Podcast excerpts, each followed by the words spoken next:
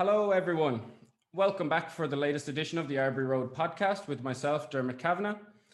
This week, we're going to speak about the Conference on the Future of Europe. And to speak about this with me, we have a very, very special guest. That is Gabi Bischoff, German member of the European Parliament for the Social Democrats, and as luck would have it, vice chair of the working group for the Conference on the Future of Europe. Gabi, how are you this afternoon? Thanks a million for joining me. Thanks. No, it's great to be here and to talk about the future of Europe.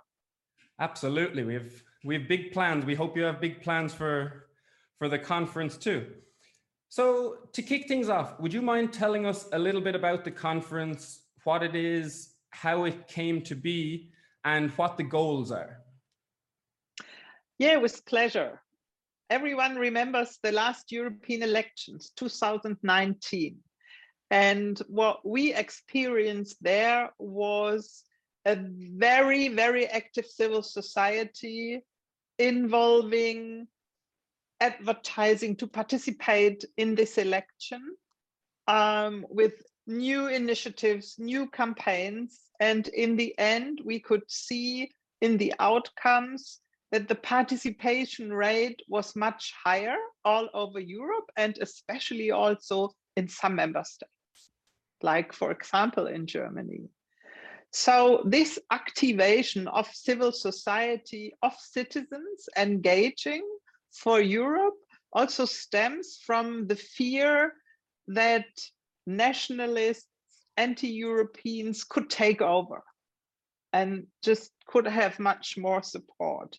And to use this energy in a similar way, um, von der Leyen, when she was candidate to become president of the commission, she took up the idea of the parliament of initiating a kind of convention, a conference on the future of Europe, uh, and promised to support it if she is elected.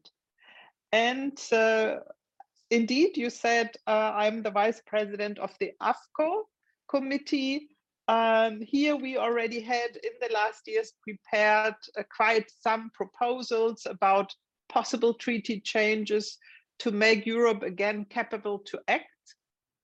And this did lead to the initiative of the parliament right after the elections, not to wait until the commission comes up with proposals, but to come up with a resolution in which we explained as the parliament what we want what we want that this conference on the future of Europe should be where we said we really have to go into a listening mode with citizens.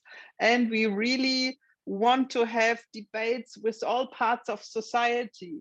As i say not with the usual suspects that participate in european debates but we want the polish plumber the french nurse the German single mother, the Estonian engineer coming together, randomly selected, but according to criteria to discuss the situation of Europe and to come up with concrete proposals what to change.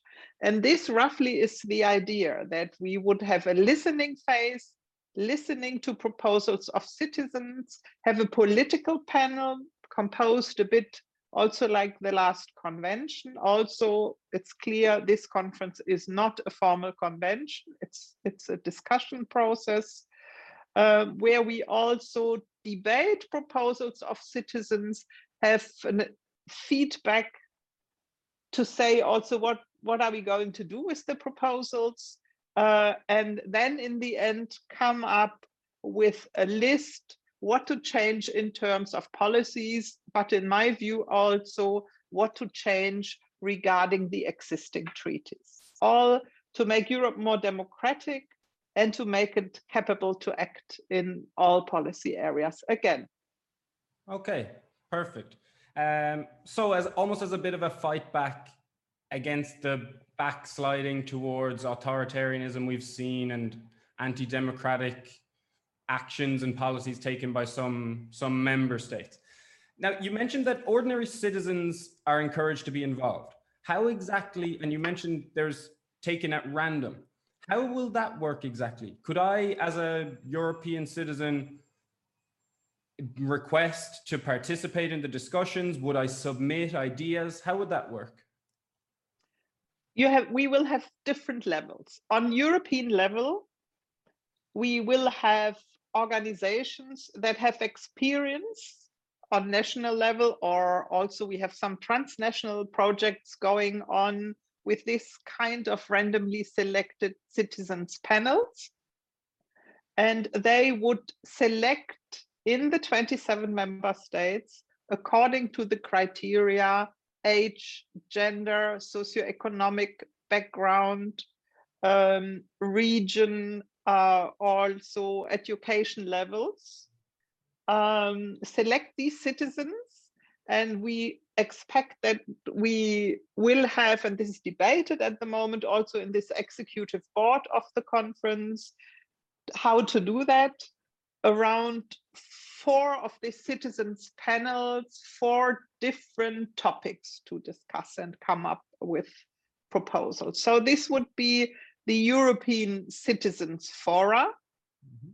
And they would meet a couple of days, really come together physically, uh, discuss and agree on proposals between themselves but there will be also involvement on local level. So for you in Valencia to start initiatives, uh, we encourage all mayors or all NGOs and stakeholders to participate in this conference.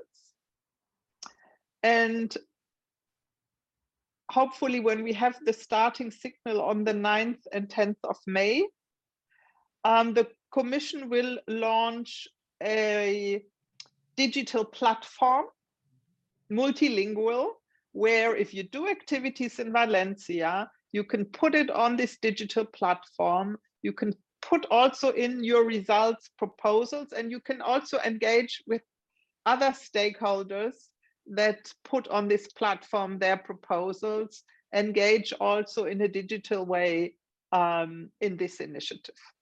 And to give you one example, um, we started in Berlin already last year in forming a network. We have um, we have a, um, a think tank uh, on European affairs that is engaged very much in training teachers at schools in European affairs. And they provide the platform for we are parliamentarians, European parliamentarians from different parties, local parliamentarians from different parties, with also NGOs, European activists, youth organizations, sport organizations. We are already a big network, also with the school authority, um, with the Secretary of State for European Affairs for Berlin. And we already discussed a lot of initiatives that are taking place anyway that we could use for the conference on the future of Europe, but also what additional events these organizations want to do. We started our own internet site where Berliners can find uh, information uh, and just to, to, to, get, to get it going uh, once we have the starting signal and engage everyone. And I was very, very surprised that people are very interested to engage here. Um, and I think that is a good signal. And hopefully we will have what we call thousand flowers in Europe, that everywhere we will have initiatives. This would be the ideal situation. And the link for this then will be this digital platform. Okay, perfect. It certainly sounds promising uh, especially since, as you mentioned, people are already getting interested and showing, showing a genuine interest in being involved in the discussion. Now, as you mentioned, the conference will function as a discussion stage. So presumably the decisions made at the conference will not become legally binding decisions. Is that correct? Yeah, I mean, the member for the member states in the council, uh, I mean, they were not overly enthusiastic uh, when this idea came up. And it took them, I mean, we did our resolution, we were finished with our proposal in January 2020. And it took the council until June just to agree within themselves what kind of conference they would like and then to, to negotiate with the two other institutions. Mm-hmm. Um, and uh, there are a couple of member states, and they already expressed themselves in letters and initiatives that wanted to make two things clear. One, that this is not a convention. And if you look at this joint declaration, the three presidents of the institution signed, it is also made very clear here. Mm -hmm. And the second is that a number of member states don't want treaty changes. But it would be, in my view, sorry for my French, but it would be totally stupid if you start a big process, you say it's an open process, we want to involve bottom up, and then you already put in filters and define no-go areas. I don't think this is appropriate, and I'm also convinced it will not work once you start such an open process, you start you started and you have to see what is coming. And I think it will be very important that we are very clear what is going to happen with the results. So if you look at what the council wanted, they just wanted a report to the European Council. And I mean, we had that two years ago, same process, nothing happened. So um, the other institutions said this is not possible we will do a joint report at the end and the institutions have to feel responsible for the results and not just say we do it la pour la and that's it. Um, so I think this will be crucial in the end that citizens can trust that if they come up with proposals, there is a follow up. It doesn't mean that 100% would just say yes, done and dusted, but to discuss them and to see which ones would find support um, are also feasible um, and also to get a clear feedback on this process will be very important. So but i'm um, you know i'm i was engaged in many civil society organizations and i i still am um, and i see that this conference on the future of europe has one chance that uh, there is a certain dynamic in the process.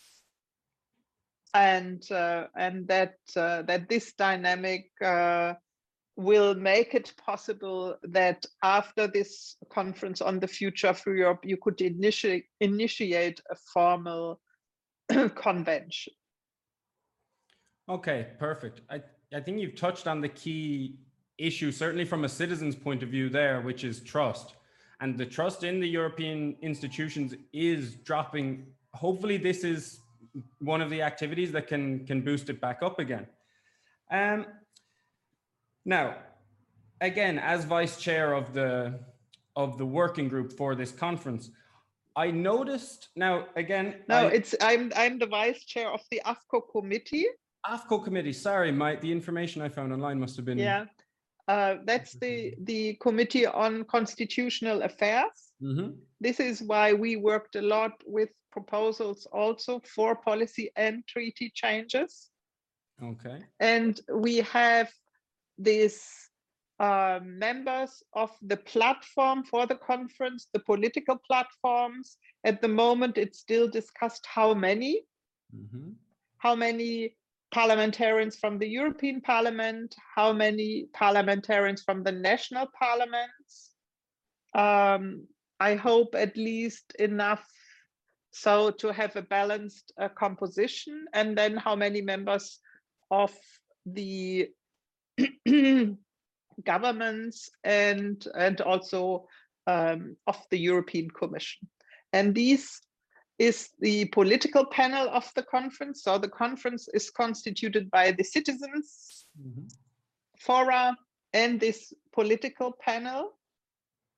And, uh, and here, this is still work in progress um, to define how big should this endeavor be. And then the process selecting the members will be really fast because we already plan on the 9th of May in mm-hmm. Strasbourg to have the opening event with the three presidents, President Sassoli, President um, von der Leyen and also president of, of the council um, to open this to open this conference and also hopefully having an event to interest all citizens uh, to participate here and to explain what it is, who um, and what the expected uh, goal and and uh, result should be. So um, you mentioned there that the once the structure is decided, the number of panelists, etc., it will be quite a quick process to decide which parliamentarians will be selected. Could you give us some insight into how these decisions are made? Because I think sometimes a critique I've heard regarding European institutions is that there's sometimes a lack of transparency regarding the selection of these groups and the people who who make up these these panels. Is it sort of a one representative for each group or how exactly does it work? Yeah, this is very much formalized in the way we we uh, put up such bodies or committees. So once you agreed on a total number, I don't know if it will be I just take a number I would think would be good is 152 members of the European Parliament and then also uh, 152 um, of the national parliaments because this would mean from the national parliaments that you have 27 member states and at least not only the governing party but also uh, for example you could in, involve the opposition uh, and also where you have two chambers, uh, both um, chambers. Uh, if you would have, say, 152 from the European Parliament, then it would be divided according to the voting results. Okay. So every political group would get um, a certain number regarding to, to, to the size also of the political groups. And then you have internal selection procedures. They, they are different in all the political groups. Um, but uh, like in our group, um, there was a letter sent around and the national delegations could nominate people and say, um, propose them on certain criteria to participate. You also have certain functions in a political group you want to have represented and also certain competences. Uh, and then we want to have a gender balanced. So it's always a bit of a complex procedure. Um, but uh, but uh, normally regarding the political families here, at least in, in my group, this is quite um, transparent then. Okay. Um, and we we insisted also in the parliament that we want to have it gender balanced and we could already see that in the leading bodies like uh, we now have the um, the executive board that does all these decisions on composition size methodology etc that this is not gender balanced at all uh, and and i think you cannot discuss the future of europe and then uh, you don't have a proper representation of society. Yeah, absolutely. This this kind of leads me into the next couple of topics I'd like to discuss, which are the issues that you see as the most important, the most pressing and essential in to be discussed at the conference. One of those from, from our point of view at Arbury Road is definitely gender equality do you see first of all I, I i think it's fair to assume this would be discussed at the the conference so how do you see the issue of gender equality at the european level at the parliamentary level is are we still seeing pretty drastic levels of underrepresentation of minor of women as well as minorities yes I mean, for me, in the center of this conference should be the question of democracy. And I think the question of parity democracy is an essential element of democracy. And uh, and uh, and to have an analysis and also come up in the end with concrete proposals how to improve it. I mm-hmm. think gender equality on European level is also very important because it belongs to our core values in Article 2. And uh, as you said, we are all working on the trust issue. So if you yourself preach something uh, where you don't champion or at least try to champion, um, that is always a problem. But so for me, it's democracy. It is really this question of a Europe that is capable to act in, in key political areas and how to make this happen in foreign policy as much also in migration. but also, I think the huge transitions we are facing regarding digitalization and also the climate crisis or the Green Deal this, I think, are the important political challenges we are facing for the future. So I think we should also address them within this conference. And in my view, also as a federalist, the question of EU citizenship, I think should be put uh, into the focus. Perfect. I'm glad you brought up EU citizenship because this is definitely one topic that we want to see excuse me, that we want to see discussed at the conference. We're an organization where generally we all have an idea of what it means to be European. And a lot of us feel that a lot stronger than national identity. So I'm glad to hear that that will be up for discussion. Now, the next topic I wanted to ask you about and to find out if it's on the agenda and if so, where you feel the conversation might go is to do with youth unemployment, because I'm aware that you have extensive experience with trade unions a couple of ideas we had and that we've been discussing, and we'd like to know how you think they could impact youth unemployment, would be the development of European level trade unions. I know there are organizations, but something more concrete, let's say, and also the issue of the European minimum wage. How do you see? I know I've, I've melded a couple of topics together, but let's say how those issues would impact youth unemployment because the youth unemployment rates are outrageous shocking. at the moment. It's yeah, they're horrible. shocking in Spain. Oh, I mean, 40% uh, in in Greece, a bit less, but also going in the di- in the same direction, more than 35%. Um, I think this is a weak point in European policy. It was already in the last financial crisis. I mean, the initiative of the youth guarantee was the right one, and the parliament pushed very much for this, but it is not enough. And uh, I can see that this question it's it's it's much broader from my point of view because when you looked at our first crisis reaction, I think it was very good and uh, the way we did it that fast to develop this SURE program for short-term work credits so that we wouldn't have mass unemployment in Europe. A very important move, uh, even that it's providing only credits to the member states, but nevertheless to enable them uh, to, to start these uh, short-term work schemes was a very important step of solidarity of Europe. But what you can see is that certain groups like young people that most of them don't have unlimited work contracts. They have very short term contracts and they were the first to get kicked out uh, and, and could not profit from these kind of schemes.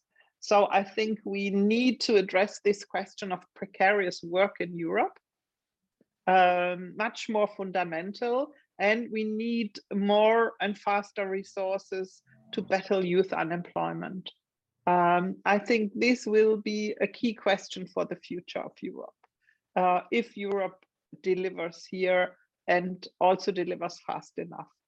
And regarding the minimum wages, this is one of the project that is very close to my heart and I battled for years. Uh, and I'm very happy that we have a proposal um, on on the table from the commission really a legal proposal for stopping um, these the from stopping that we have poverty wages in so many member states and that uh, in the end we have minimum wages and also collective bargaining that makes sure that if you work full time um, that you are not below the poverty rate um, with your wages. And we only have three countries in Europe at the moment that have minimum wages um, that are adequate in this. If you look at the 60% median national wage um, here. So there is a lot of work to do, but it's also, we can already see it, there is also a lot opposition to this initiative and it will be it will be quite a serious battle um, to to make sure that in the end really we have uh, such a legal proposal and also at the same time linked to a campaign for better collective bargaining um, coverage because this proposal from the commission from Nicolas Schmit has two important legs. The first leg is adequate minimum wages, and the second is to have an analysis on national level um, about the collective bargaining coverage. And if in your member state it is below 70%, that the member states have to come up with an action plan how to change it and improve it. That would be the case also in Germany because it is below the 70%. Um, and I think this can be a very important initiative uh, to make sure that Europe really delivers for the many and not for the few. Uh, and this would be the case because millions of Europeans would have more money in their pockets uh, if we would have um, such a legal um, initiative. And uh, regarding trade unions, I think I mean, I was many, many years uh, working also in the executive committee of the ETUC, the European Trade Union Confederation. And before that, I also worked in different committees, um, the European metalworking um, unions, that um, it is not so well known what is happening on European level uh, regarding um, the joint fight uh, of trade unions. And I think without the ETUC and other trade unions, this proposal on minimum wages would most probably be not on the table of the Commission because they lobbied and pushed for years on this. but I think uh, trade unions were also more visible especially in the financial crisis when they organized big European demonstrations uh, against austerity policies. And I remember because I was one of the organizers, we had at the same day four big demonstrations in Madrid, in Brussels, in Berlin, and I think in Prague. Okay. And um, and more than a million people on the streets all over Europe. Um, I think that was quite impressive and, and gave a certain visibility also to trade unions. Um, and I, I think it's very important if you look at uh, all the policies we have, we have not only the minimum wage proposal on the table, um, we also have European directive on European Works Councils, on information and consultation processes, uh, on involvement of workers in case of insolvencies and a lot of issues that are very important, especially in a time of crisis. And, um, and this is very important to see um, that the promise of Europe is, is not to have the sexiest common market in the world, but to deliver policies that improve the living and working conditions of European citizens. And here you need good policies, but you also need strong collective actors like trade unions in this process. Absolutely, they're essential to to the process, as you say. So one major issue we've seen over the last number of years um, in the European Union is to do with unanimity. Now, namely, this is to do with the continuous vetoing from Hungary and Poland. Is this, I assume this will be a big talking point at the conference. How do you anticipate that conversation going? I mean, go anywhere in the streets in Valencia or in Berlin or wherever, and you ask citizens, what would you propose to make European policies more effective again? Um, I think abolish anonymity is one of the first things they say, especially when they see that in in, in certain, for example, key questions of foreign policy that Europe has no position because one country can block um, this. Mm -hmm.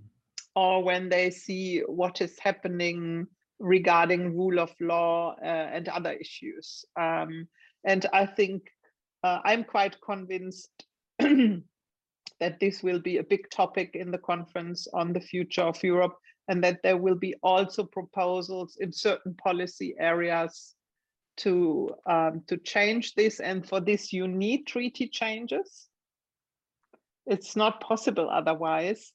Uh, just to make europe again capable to act and uh, and the question will be what are key priority areas uh, for this uh, and here to to engage in this process i mean i have my i, I could name immediately a couple you can. I think free to.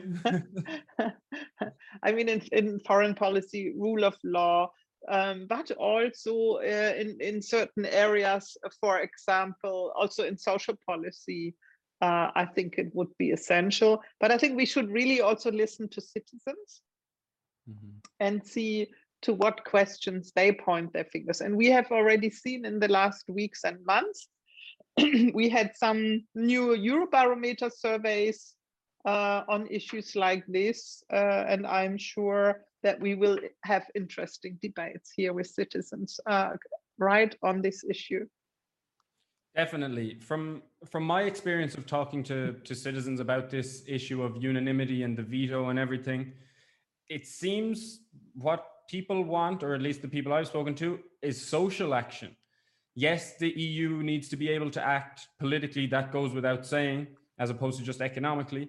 But things like healthcare, you know, these are the changes that we want to see across Europe and maybe become more, more standardized. Is this likely? I mean, the issues with healthcare, we, we don't have to think, think very hard to see them. They've become so clear in the last 12 to 15 months? I think fighting pandemias, it became so obvious yeah. that we need different competences here um, to, to act fast uh, and to act uh, jointly because you cannot fight a pandemia on national level alone. I think in these areas, yes. With the rest of the health systems, I mean, they're very diverse Mm-hmm. So there will be not a movement to harmonize the different health systems, but to agree on standards, for example, um, on uh, access to healthcare for everyone, etc. Um, that I'm also sure will be part of the debate in this conference. Perfect. So one last quick one for you, a very different kind of question to do with defense and the, the idea of a European army. Is this something that's likely to, uh, this conversation likely to come up at the conference? I mean, we've got the constant threat to the east of Eastern Europe, which is Russia. We have a more frayed, less powerful relationship with the US. Is this a likely discussion or is this still just a, a fantasy? I mean, you have federalists that have clear positions here. Um, I don't know if this on the priority list of the citizens at the moment uh, is such an issue. No. Um, I rather doubt it.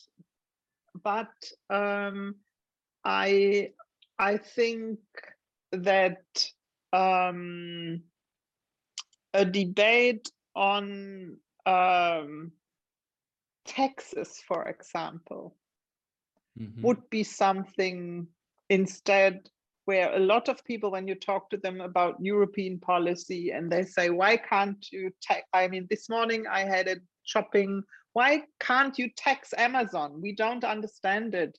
Uh, as a in a grocery store, they have to pay their taxes, uh, but uh, big providers don't. Where citizens have also expectations because they know this cannot be addressed just on national level, but Europe has the strength and the capacity to do so, for example, on a digital tax.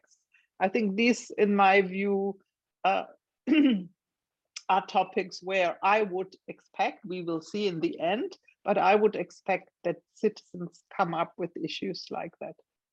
Well, I'm, I'm actually glad you brought up taxes just very quickly because I wrote an article about the European tax haven blacklist last week. And this is just seems like the height of hypocrisy. They set standards for other countries. They ignore Ireland. They ignore local, uh, they ignore Luxembourg, other neighbors such as Switzerland, Andorra. Is yeah, absolutely. The tax havens need to change big time. Would you agree? Absolutely, absolutely.